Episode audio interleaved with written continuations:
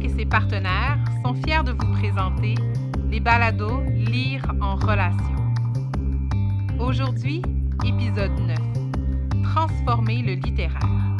Je suis Marie-Ève Bradette, professeure à l'Université Laval et titulaire de la chaire de leadership en enseignement sur les littératures autochtones au Québec, Maurice Lemire.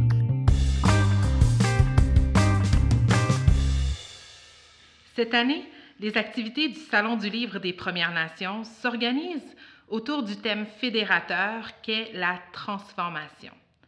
Et c'est ce même thème qui guidera les perspectives critiques que vous aurez la chance d'écouter dans les différents épisodes de la saison. Mais pour l'instant, avant d'entrer dans des réflexions autour d'œuvres littéraires autochtones qui abordent toujours de manière diversifiée et toujours de manière percutante cette idée de la transformation, tantôt à travers le prisme des relations qui unissent les personnes humaines et autres qu'humaines avec Camille Roberge, tantôt à travers les enjeux d'identité de genre et d'identité sexuelle avec Sylvie Bérard, et tantôt au tournant d'une réflexion à propos de l'intersection de l'intime et du politique dans la poésie autochtone contemporaine avec Julie Saint-Laurent, laissez-moi vous introduire à la thématique selon un angle peut-être un peu plus général. Laissez-moi surtout vous amener avec moi sur le chemin de nombreuses interrogations, mais aussi d'une réflexion que j'ai entamée il y a quelques années déjà dans le cadre de ma thèse de doctorat qui avait pour titre Langue en portage, résurgence et épistémologie du langage dans les littératures autochtones contemporaines. Cette réflexion que j'ai menée alors autour des possibles générés par les littératures autochtones, elle m'habite encore aujourd'hui, même après ces années de thèse, ces années terminées. Et la question à laquelle je tenterai de répondre aujourd'hui est la suivante. Que font les littératures autochtones à la littérature? En d'autres mots, je me demande, est-ce que les littératures autochtones ne transformeraient-elles pas le littéraire?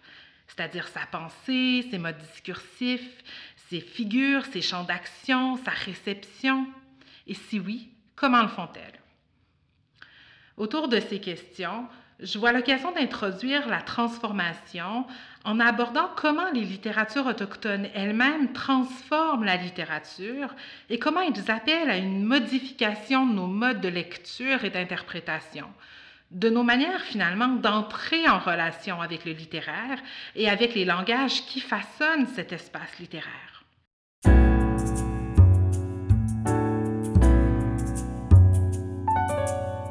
Pour m'engager dans cette réflexion, je me tournerai vers ce que j'ai nommé, dans d'autres contextes, les pouvoirs du langage et de la littérature, de sorte à ouvrir le temps d'une balado, une réflexion au sujet de la mise en scène littéraire des langues, à même l'écriture fictionnelle, mais aussi l'écriture poétique, et de démontrer comment, par cette mise en scène linguistique, c'est d'une part la conception du langage qui se trouve modifiée, et d'autre part, nos conceptions de la littérature qui sont, il faut le dire, le plus souvent héritières des théories et des courants occidentaux. Ce sont donc ces conceptions du langage et de la littérature qui sont transformées. Je tenterai de démontrer que les littératures autochtones transforment la littérature en imaginant ailleurs c'est possible, en mettant en présence à même des actes esthétiques et des actes d'imagination, des connaissances alternatives, c'est-à-dire des systèmes de savoir profondément ancrés culturellement, profondément situés, des systèmes de savoir autochtones qui ne sont pas toujours accessibles et qui se donnent à lire à même la coprésence des langues dans l'écriture littéraire. Par la mise en scène des langues autochtones dans les textes littéraires, ces connaissances, ces systèmes de savoir se donnent à lire et à ressentir de manière explicite, tout en demeurant hors d'accès pour les personnes qui ne sont pas des locutrices des langues en question. En fait, le plurilinguisme est assurément une spécificité absolument importante des œuvres littéraires autochtones, et peut-être plus encore des œuvres littéraires autochtones au Québec. Et la présence de ce plurilinguisme transforme nos relations d'interprétation en matérialisant à même le grain, à même la matérialité des textes littéraires, des questions importantes. Ces questions sont les suivantes. À qui s'adressent ces œuvres? Pour qui s'écrivent-elles? Et qui peut accéder au savoir qui s'y trouve encapsulé? Prenons un exemple, celui du récent recueil de poésie Les visages de la terre de l'écrivain Wendat Louis-Carl Picard-Sioui, publié en 2019 aux éditions Anénorac. Dans ce recueil, on retrouve une majorité de poèmes écrits en français, mais aussi un certain nombre de textes écrits en langue Wendat. Au contraire d'une Joséphine Bacon, par exemple, qui publie sa poésie de manière bilingue, chaque poème étant présenté sur la page des recueils à la fois en Inouaïmoun et en français, Louis-Carl Picard-Sioui fait plutôt le choix délibéré, lui, de, de ne pas traduire. Il ne traduit pas dans son recueil ses textes. Ce faisant, les lecteurs et les lectrices qui entrent dans ce recueil sans une connaissance qui serait préalable de la langue Wendat se retrouvent dépourvus des clés d'interprétation nécessaires pour lire le texte, pour lire les textes. Les poèmes demeurent sur la page, leur sens inaccessible. Les plus aventureux ou les plus aventureuses oseront peut-être tenter une lecture à haute voix, de sorte à se saisir de la sonorité des mots à défaut de prendre en charge la signification de ces derniers. D'autres ouvriront des outils numériques développés pour l'apprentissage de la langue Wendat un dictionnaire en ligne peut-être, et tenteront de faire sens des mots qui se trouvent devant eux. Déjà, la pratique de la lecture se trouve modifiée. La relation littéraire, au poétique, transformée dans ses aspects interprétatifs. Pour accéder au sens, même à une première couche de signification d'un genre poétique qui en possède de nombreuses, il faut travailler, et il faut travailler très fort. Mais pour les locuteurs et les locutrices de la langue Wendat, ces poèmes portent quelque chose en eux de différent. Ce sont presque des cadeaux. Ce sont des morceaux de texte et de langue rendus disponibles par l'intermédiaire d'un geste poétique qui est aussi un geste politique, il faut le dire. En choisissant d'inclure la langue Wendat dans son œuvre, de ne pas la traduire sans non plus utiliser d'autres stratégies d'écriture plurilingue qui permettraient un accès partiel au sens, on pensera par exemple au procédé de contextualisation, Louis-Carl Picard-Sioui pose donc, de manière implicite, la question de la réception de son livre, de la lecture. Encore une fois, à qui s'adresse un tel texte? Cette question peut paraître en apparence toute simple. Elle est pourtant complexe et appelle à une réponse qui n'est pas figée, qui n'est pas directe, qui n'est pas toute faite. À cause du plurilinguisme de son écriture, il me semble que Les visages de la Terre interpellent un lectorat multiple, et peut-être même un lectorat qui est encore à venir, des futurs locuteurs et de futures locutrices d'une langue, le Wendat, qui est en pleine revitalisation en ce moment. On se rappellera que le Wendat a été pendant plus de 150 ans une langue endormie et qu'elle est en ce moment en train de se réveiller dans la communauté de Wendake. Des futurs lecteurs et lectrices Wendat qui se seront réappropriés leur langue et qui auront les clés nécessaires pour entrer dans la poésie et dans la multiplicité des langues qu'elle convoque pourront se saisir du recueil de Louis-Carl Picard-Sioui et en faire un sens nouveau.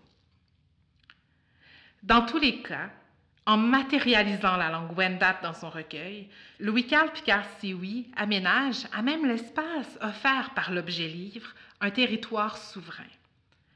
Un espace matériel dans ses poèmes écrits directement en Wendat et non traduits, où non seulement la langue est souveraine, mais où le territoire poétique l'est aussi, en ce sens ce territoire textuel n'est pas accessible à tous où il est réservé aux locuteurs et aux locutrices de la langue Wendat et peut-être même exclusivement aux Wendat.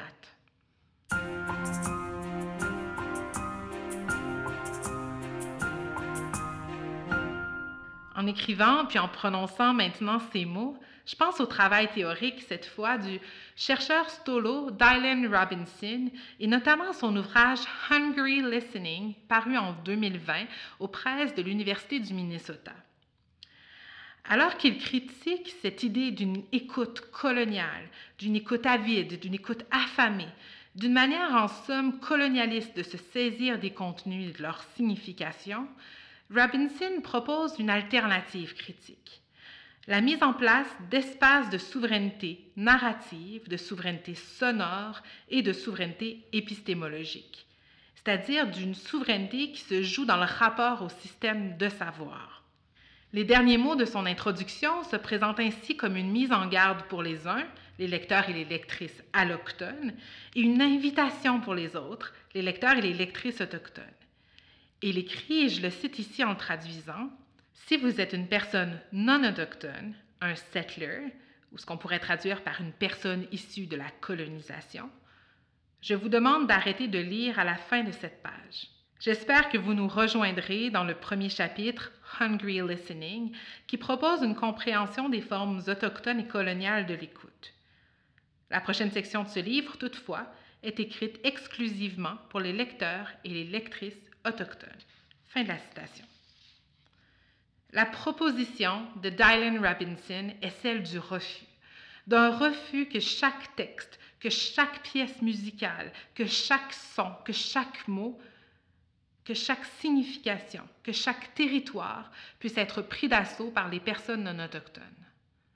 Le résultat, à même son livre, est donc la création d'un espace souverain où seules les personnes autochtones sont conviées. Si les personnes non autochtones prennent le pari et décident de ne pas s'aventurer dans les pages qui suivront, bien évidemment. On pourrait même parler d'un lieu textuel et narratif où s'opère une forme de sécurisation culturelle pour les personnes autochtones seulement. Mais si on revient au recueil Les visages de la Terre, il me semble que quelque chose de, de semblable s'écrit ou se matérialise, mais cette fois à même la présence et la coprésence des langues.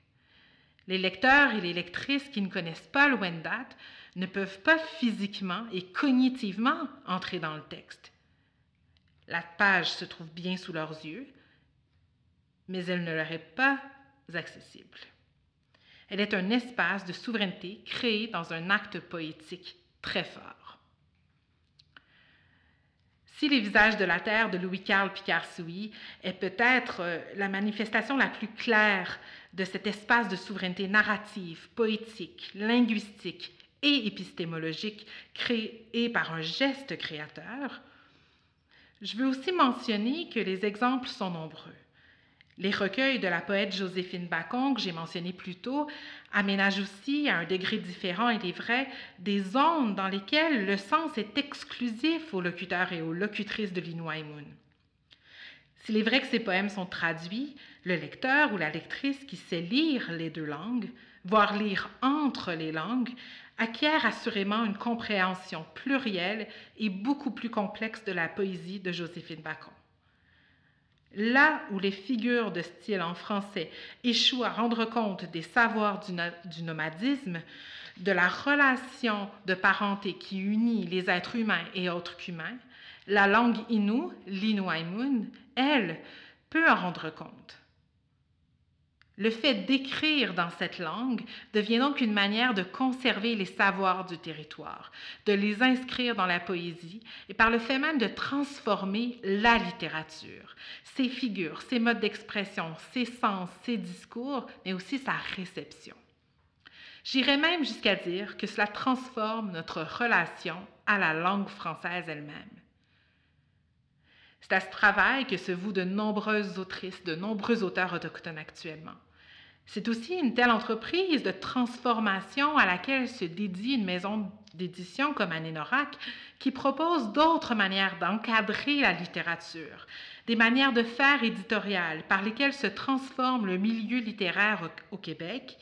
Et c'est en ce sens que je pense sincèrement que les littératures autochtones sont des agentes de transformation et que la place faite dans les productions littéraires actuelles aux langues des Premières Nations participe directement de cette transformation du littéraire.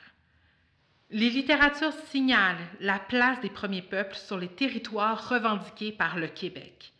Elles y font une place il nous rappelle qu'à côté de ce qu'au Québec on considère comme une souveraineté de la langue française, il y a d'autres langues qui ne sont pas étrangères, mais bien ancrées dans ce territoire. Des langues qui sont millénaires et qui résonnent encore aujourd'hui dans les communautés et dans la page des livres. En conclusion, je me demande, les littératures autochtones ne sont-elles pas des espaces ancrées, situées, déjà relationnelles, ne sont-elles pas un peu des territoires imaginés sur lesquels se joue une relation toujours renouvelée, certes au langage et au littéraire, mais peut-être au monde lui-même? Finalement, est-ce que les processus de transformation auxquels nous convient ces littératures, que ce soit sur le plan des pratiques de lecture ou encore de la matérialité même des œuvres du corpus, ne débordent-ils pas du littéraire pour affecter nos relations hors du texte, à l'extérieur de la page d'écriture? Ces dernières questions, je vous les laisse ici, ouvertes, comme une invitation à penser plus loin comment l'on entre dans les littératures autochtones? En prenant soin peut-être, comme nous y invite la poète Inou Natacha Canapé-Fontaine avec son premier recueil de poésie, N'entre pas dans mon âme avec tes chaussures, de se déchausser pour repenser nos positions, nos accès aux textes littéraires, au sens, aux significations et au savoir que ces textes véhiculent. Tiaweng, je vous remercie et je vous souhaite une excellente écoute des prochains épisodes de cette troisième saison et je vous invite chaleureusement, à votre tour, à lire En relation.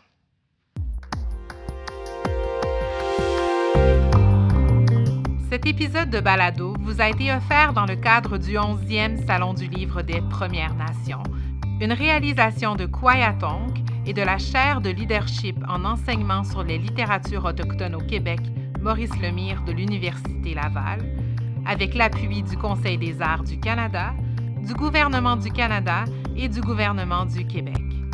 Le 11e Salon du livre des Premières Nations vous est présenté par TELUS et est soutenu par Energex Énergie Renouvelable, la Caisse des Jardins de Wendake, la firme Okitela et Hydro-Québec. Recherche et narration Marie-Ève Bradette. Technique sonore et montage Georges Christian Diaz de Bedoya. Musique et montage, Marc Vallée. Coordination, Marie-Ève Bradet.